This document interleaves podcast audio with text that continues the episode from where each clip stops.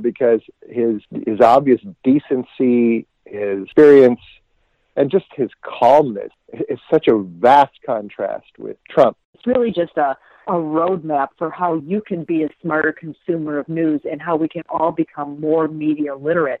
Right now, we're really, our biggest need is we need veterinarian professional volunteers.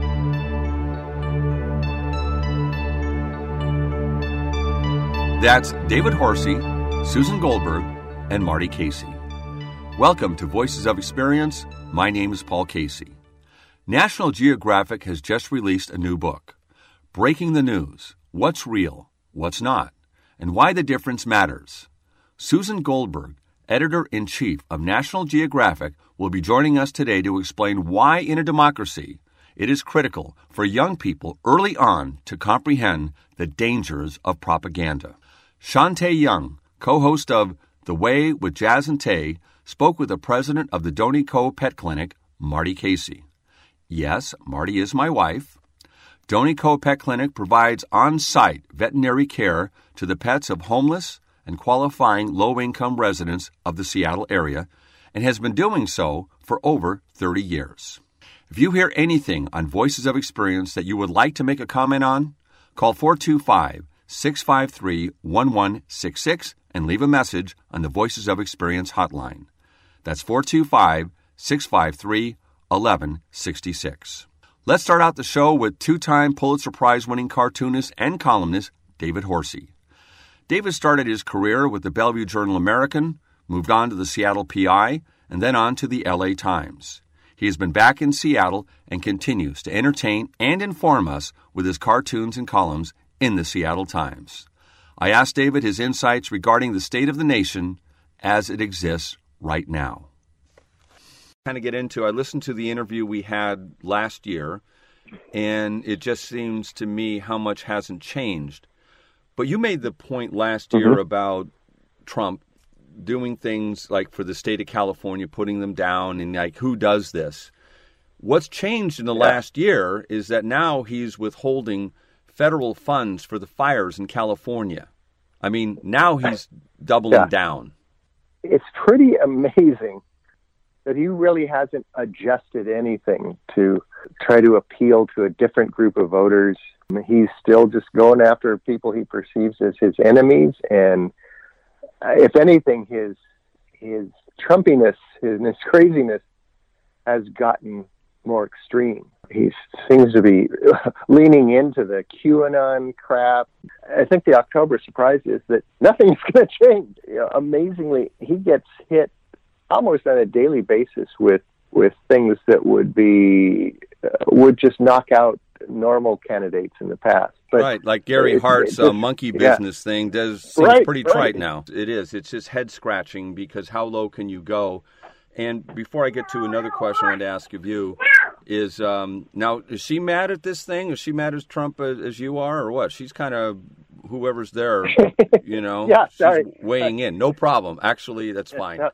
I, I, come to the point now where you get the sanity part of it, if there is such a thing now.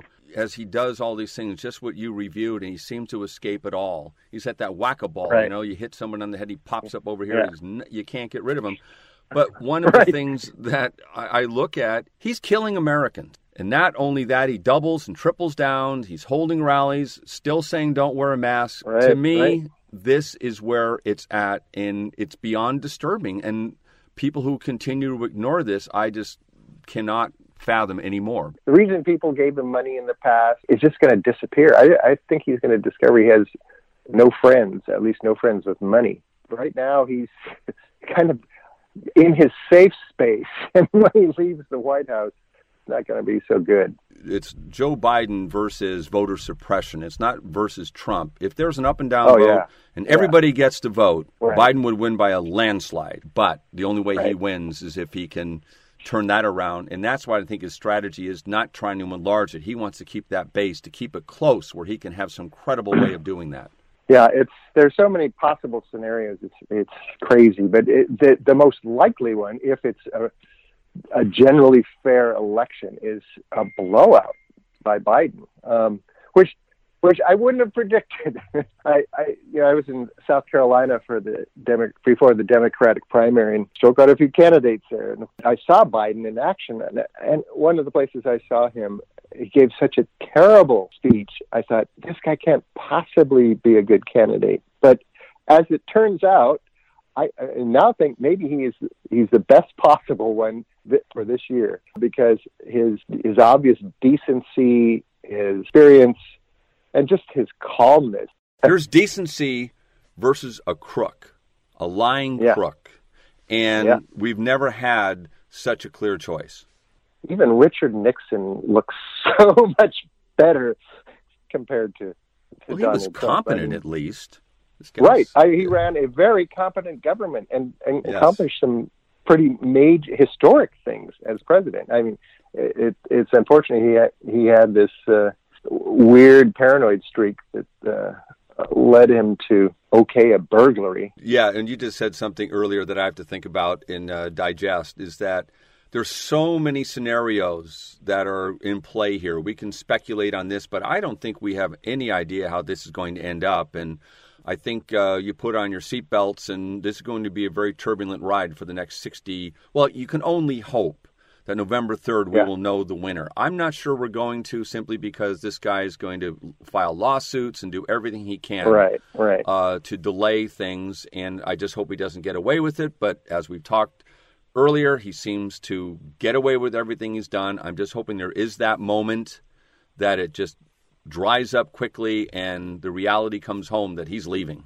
That will depend a lot on all the Republicans who have been his enablers for four years who uh, have shamed themselves by going along with his shenanigans. Unless there is some genuine doubt, it's really just sort of a trumped up, you know, we're going to sue in Pennsylvania, blah, blah, blah. But there's no true evidence of, uh, not even evidence, no, not a real chance that uh, anything's going to hold up in court. That I, I suspect Mitch McConnell and others will say, "Okay, we've had enough of this guy. We got what we wanted. We got the Supreme Court. Goodbye, Donald. We can work with with Biden." You know, Tip O'Neill famously said, "All politics is local," and of course, he meant that you know, even in a congressional race, it was sort of local issues and local personalities that drove the vote. That that world is long gone. Everything, all politics is national these days, and and you can you can see it in uh, races in in in Washington State. I mean, like Bob Ferguson's running for Attorney General, but his ads on TV mostly are about Donald Trump. Kim Wyman, Secretary of State, is being attacked because she's refused to distance herself enough from Donald Trump. It does has nothing to do really with her her job, what she's done as Secretary of State. It's it's all it's it's Trump the race between Jay Inslee and Loren Culp. In their, their debate, Inslee kept wedging in or bringing in Trump and how Culp is sort of part of the Trump movement. And Culp himself, there's no way a sheriff from a, tiny town in the far corner of the state would be the Republican candidate for governor if he hadn't been become kind of a celebrity on Fox News and talk radio in politics these days of, of, of voters are really national. Uh, it's not about building a road or a, uh, fixing a dam. It's about whose side are you on. Very good points. Been late to join that world, but I know I must if I'm going to go forward. You just talked about something. I'm going to segue into the uh, local issue here, if I may. And yeah. um, you said building a road. Now we're here in West Seattle, and we want to fix a bridge. What I wanted to ask uh, to that is, what do you think about how Jenny Durkan is doing her job? I think my my view of her is colored a bit by the enemies she's made. I almost always favor people who are kind of rational, calm actors rather than zealots. And and she's currently the the the target of of a lot of zealots on the left who just you know they want to throw her out of office before we get to vote again in, in a year. Think kindly of her simply because of that. But you know, she's not crazy. I realize I'm not sure how to judge her as simply as a mayor. Has she been good? Is she making the right choices? You know, like West Seattle Bridge. Is she uh, is the right process in place there to deal with that? And I, I, I'm not sure I know. I've been so I've been so distracted by her battles with uh, Sawant and, and others, uh, and with the, the other goofballs on the city council. My thanks to David Horsey for sharing his insights with us today. At the beginning of the interview, I spoke about Trump not releasing disaster relief or funds for the wildfires in California. At the time of the interview, that was correct. After this interview, he did release the funds. He's such a drama queen, isn't he? Once again, playing with people's lives.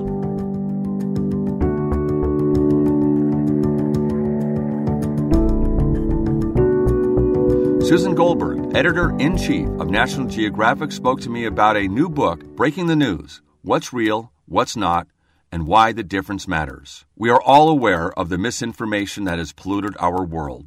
This book is long overdue, and it is very well done. Oh, I'm so glad you like it. And, you know, I think it is great for kids. It was really designed for kids who are about 10 to 18. But the fact is, is I think that this is a terrific book for adults too.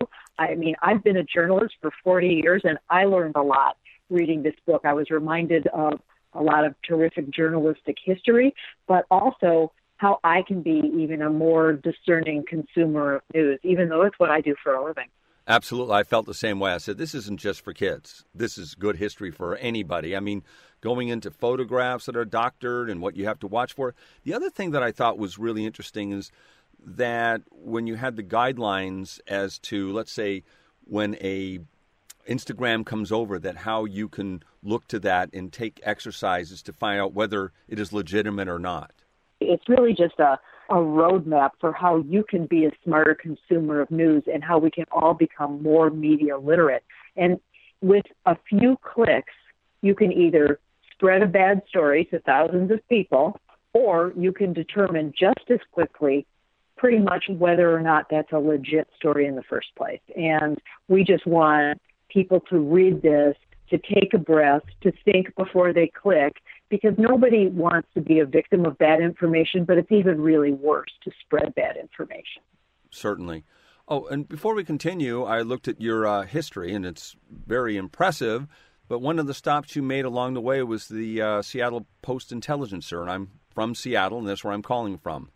I know you are in Seattle, and that was my very first job. I was the intern they hired uh, between my junior and senior years of college, and I just ended up staying as a full time reporter at the Seattle PI for two years. The other thing that I found uh, in the book, too, is how you looked at Edward R. Murrow as kind of being the father, I suppose, of broadcast news because journalists were on the ground in Vietnam, they were able to look at the statements being made by the administration compared to what they were seeing before their eyes and say, hey, wait a minute, we're not winning this war, like the administration is saying, we're actually losing this war. We've got a very bad situation in our hands, and the American public isn't getting the truth.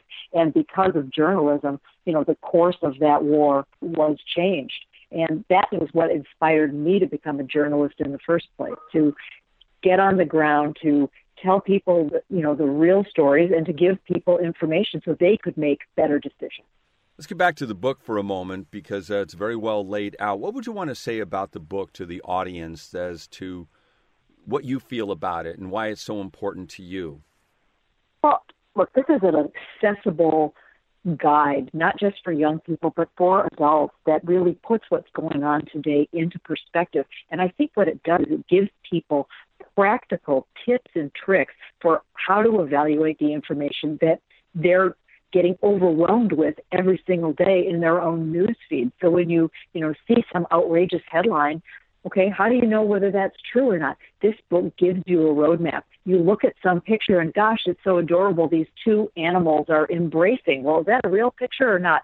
This gives you ways to evaluate that. It even tells you how you can evaluate whether websites themselves are real or are fake websites, and you can really protect yourself from a lot of harm by understanding that difference.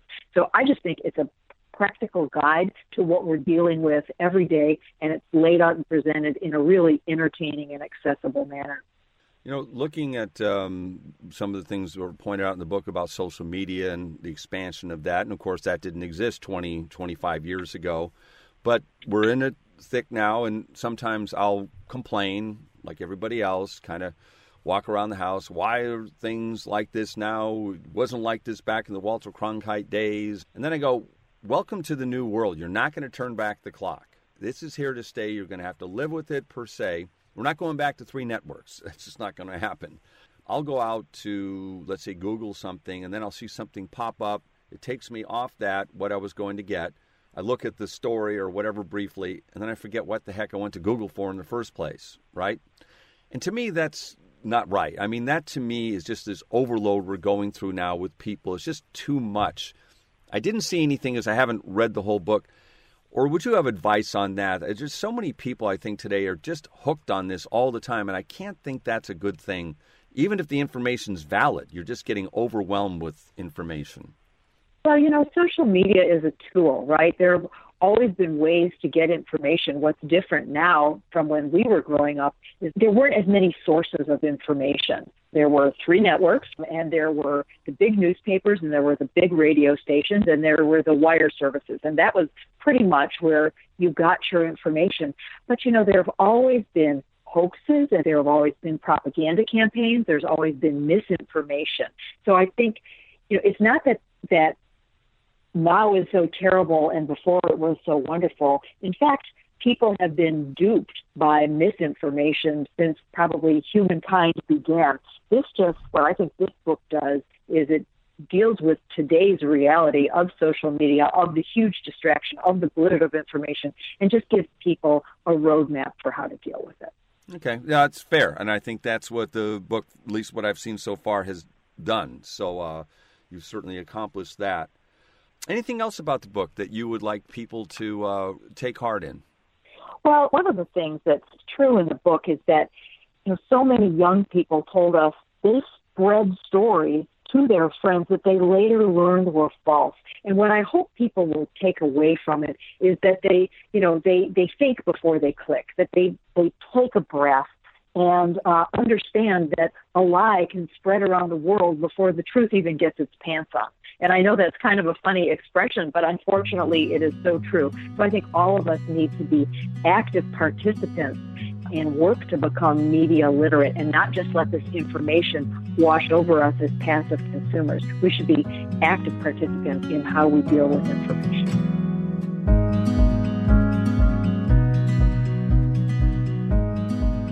You're listening to Voices of Experience with Paul Casey. Visit voicesofexperience.com and take a five minute self employment quiz. That's voicesofexperience.com. The higher you score on the quiz, the higher your prospects for success. One more time, visit voicesofexperience.com. All one word.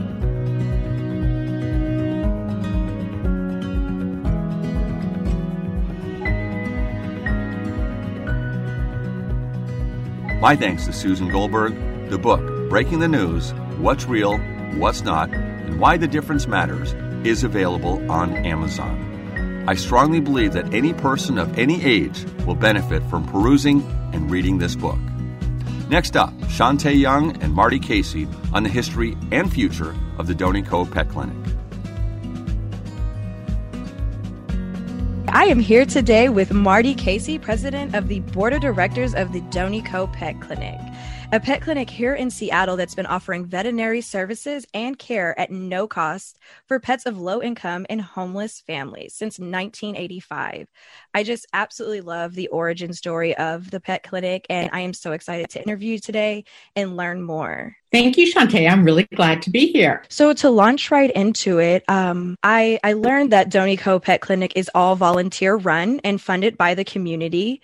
Uh, with many people experiencing unemployment and a change in lifestyle, how has COVID 19 affected the day to day operations of the clinic? That's a great question and um, one that we are still working on. Uh, the the virus has had a huge impact on how we do clinic. We for probably 32, 33 years, we were at Union Gospel Mission in the men's chapel area, which is an indoor area and small.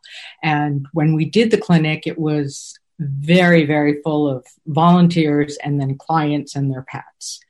So as soon as COVID 19 hit, we were unable to do our clinics there anymore. Okay. So we were closed down during the um, for about four months, which it's interesting. Um, on the board, there are some people that were founders of the clinic, and there have never, there has never been a period of time where they have missed clinics in a row. I mean, they can count the number of clinics they've missed. And I asked them about it, and they said that one of them was when it was the earthquake in, and I think that was 2001 or 2000. So it's been quite a while since they've missed any days. That's amazing. And it really is. So, of course, there was a lot of need while we were unable to go out. Uh, Pat still had issues. So, we were doing a lot more referrals to the veterinarian clinics that we have as partners. And what we do with those partners is that we send our animals if they should need any critical care or urgent care, or if it's a if they need an X-ray or anything that we can't do at clinic. The type of treatment we give at clinic is very much wellness care. We can test blood, it um, take care of any ear issues and skin issues and things like that. But if it gets invasive, we need to partner with those clinics to get the animal care. If you partner with any of the local animal shelters and provide services or wellness care to any of those animals? Yes. Well, we work closely with Seattle Humane and Seattle Animal Shelter, and they provide treatment, both Seattle Humane and Seattle Animal Shelter, to the animals that are in the shelter. Okay. They have those, they provide that. We provide it to people that essentially their animals aren't in the shelter. And really, it's a stopgap to keep people from, you know, we hope they won't have to give up their animals. Right. Seattle Animal Shelter, we have an incredible partnership with, and Seattle Humane, in that they do the spay and neuters for our clients. It is a requirement of the Doney Coe Pet Clinic that the animal be spayed or neutered so it's not reproducing. There are so many unwanted pets out there, as I'm sure you know, that mm-hmm. there's still a very high rate of uh, euthanization in the country. We're not as bad here, but there's just, we want every animal to be a wanted animal. Absolutely. I've actually been um, stalking Seattle Humane for months now, looking for a pet. I'm trying. To Oh, to, you have? yes, I, I want to make the right decision, and I'm also like taking it very seriously. That like taking a pet is a very big responsibility. So I'm trying to yes. make sure that I am absolutely ready before I make that decision. But yes, I've been just checking every month. Like, oh, is this the month? now, do you want a dog or a cat? I want a dog. Okay. I'm definitely and a dog I'm, person. I'm going off going off uh, the track here, but there was a you know that that seizure of the animals in West Seattle, and oh, uh, of 222 that tragic seizure of 222 animals. There were three pets, three dogs. I'm sorry, in that, and I pulled a picture of one, so I'll text that to you. Oh my um, gosh. I took it to Paul and said, Oh my God, this dog is so cute. And anyway, so I'll text that to you and cause trouble in your household. that that would be amazing actually. And I'm really actually glad to hear that there were like living animals still from that situation because it sounded pretty gruesome and scary a little bit. Yes. Yes. Uh, Anne Graves is the director of the Seattle Animal Shelter, and she is very focused on um, stopping abuse. And this was a huge, I mean, so many animals. Yeah. Really tragic. Yeah. And it's an amazing, amazing work that you guys are doing. Um, again, like I said, Thank I you. I love dogs. I love animals really, and I I often see you know homeless people on the street with animals, and I'm always wondering like I hope that there's care for them, and it's just great to know that there's a place right here that's been here for years. Mm-hmm. Um, that's just really great. Um, I guess my last question for you would be if someone wanted to get involved with Doney Coe uh, Pet Clinic, how how could they do that right now? Are you guys accepting volunteers at this time? Are you looking for fundraising help? Um, how could one in the community get involved today? We love volunteers, and we love all the volunteers that we can get.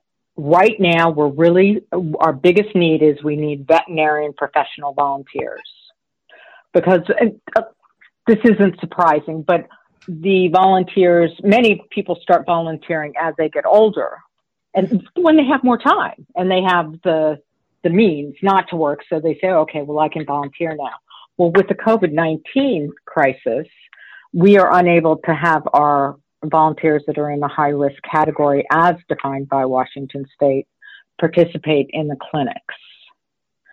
So we have a lot of wonderful volunteers that we're not able to use right now at the clinics. So what we're doing is working with them um, on fundraising.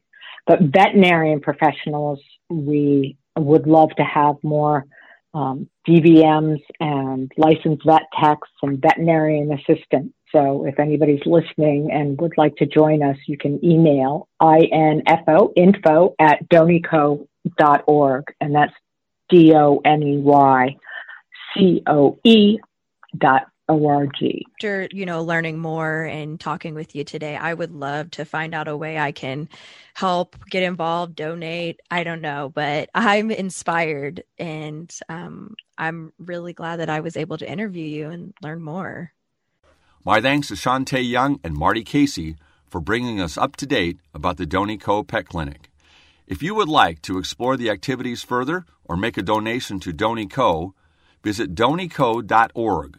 That's doneycoe.org, D O N E Y C O E dot org. All one word. Just a reminder to tune in to the Way with Jazz and Tay on Thursday mornings, 7 a.m. on KKNW. That's all the time we have for this edition to Voices of Experience. I would also like to thank Susan Goldberg and David Horsey for sharing their wisdom and experience with us today. My name is Paul Casey.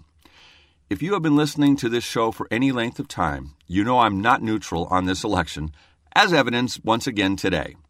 I would like to make clear that these are my opinions only and do not necessarily represent the opinions of my guests. Next week is the official election day. I hope your ballot is already in the mail. I'm going to take a break from the election and hopefully provide some comic relief with Pat Cashman of Almost Live fame. Pat has compiled podcast interviews with his fellow cast members that aired on King 5 from the mid 1980s to the late 1990s. Any comments? Call the Voices of Experience hotline at 425 653 1166. A reminder continue to be vigilant with COVID. Do not let your guard down. Quote of the week To be persuasive, we must be believable. To be believable, we must be credible. To be credible, we must be truthful. Edward R. Murrow. Have a great rest of the week.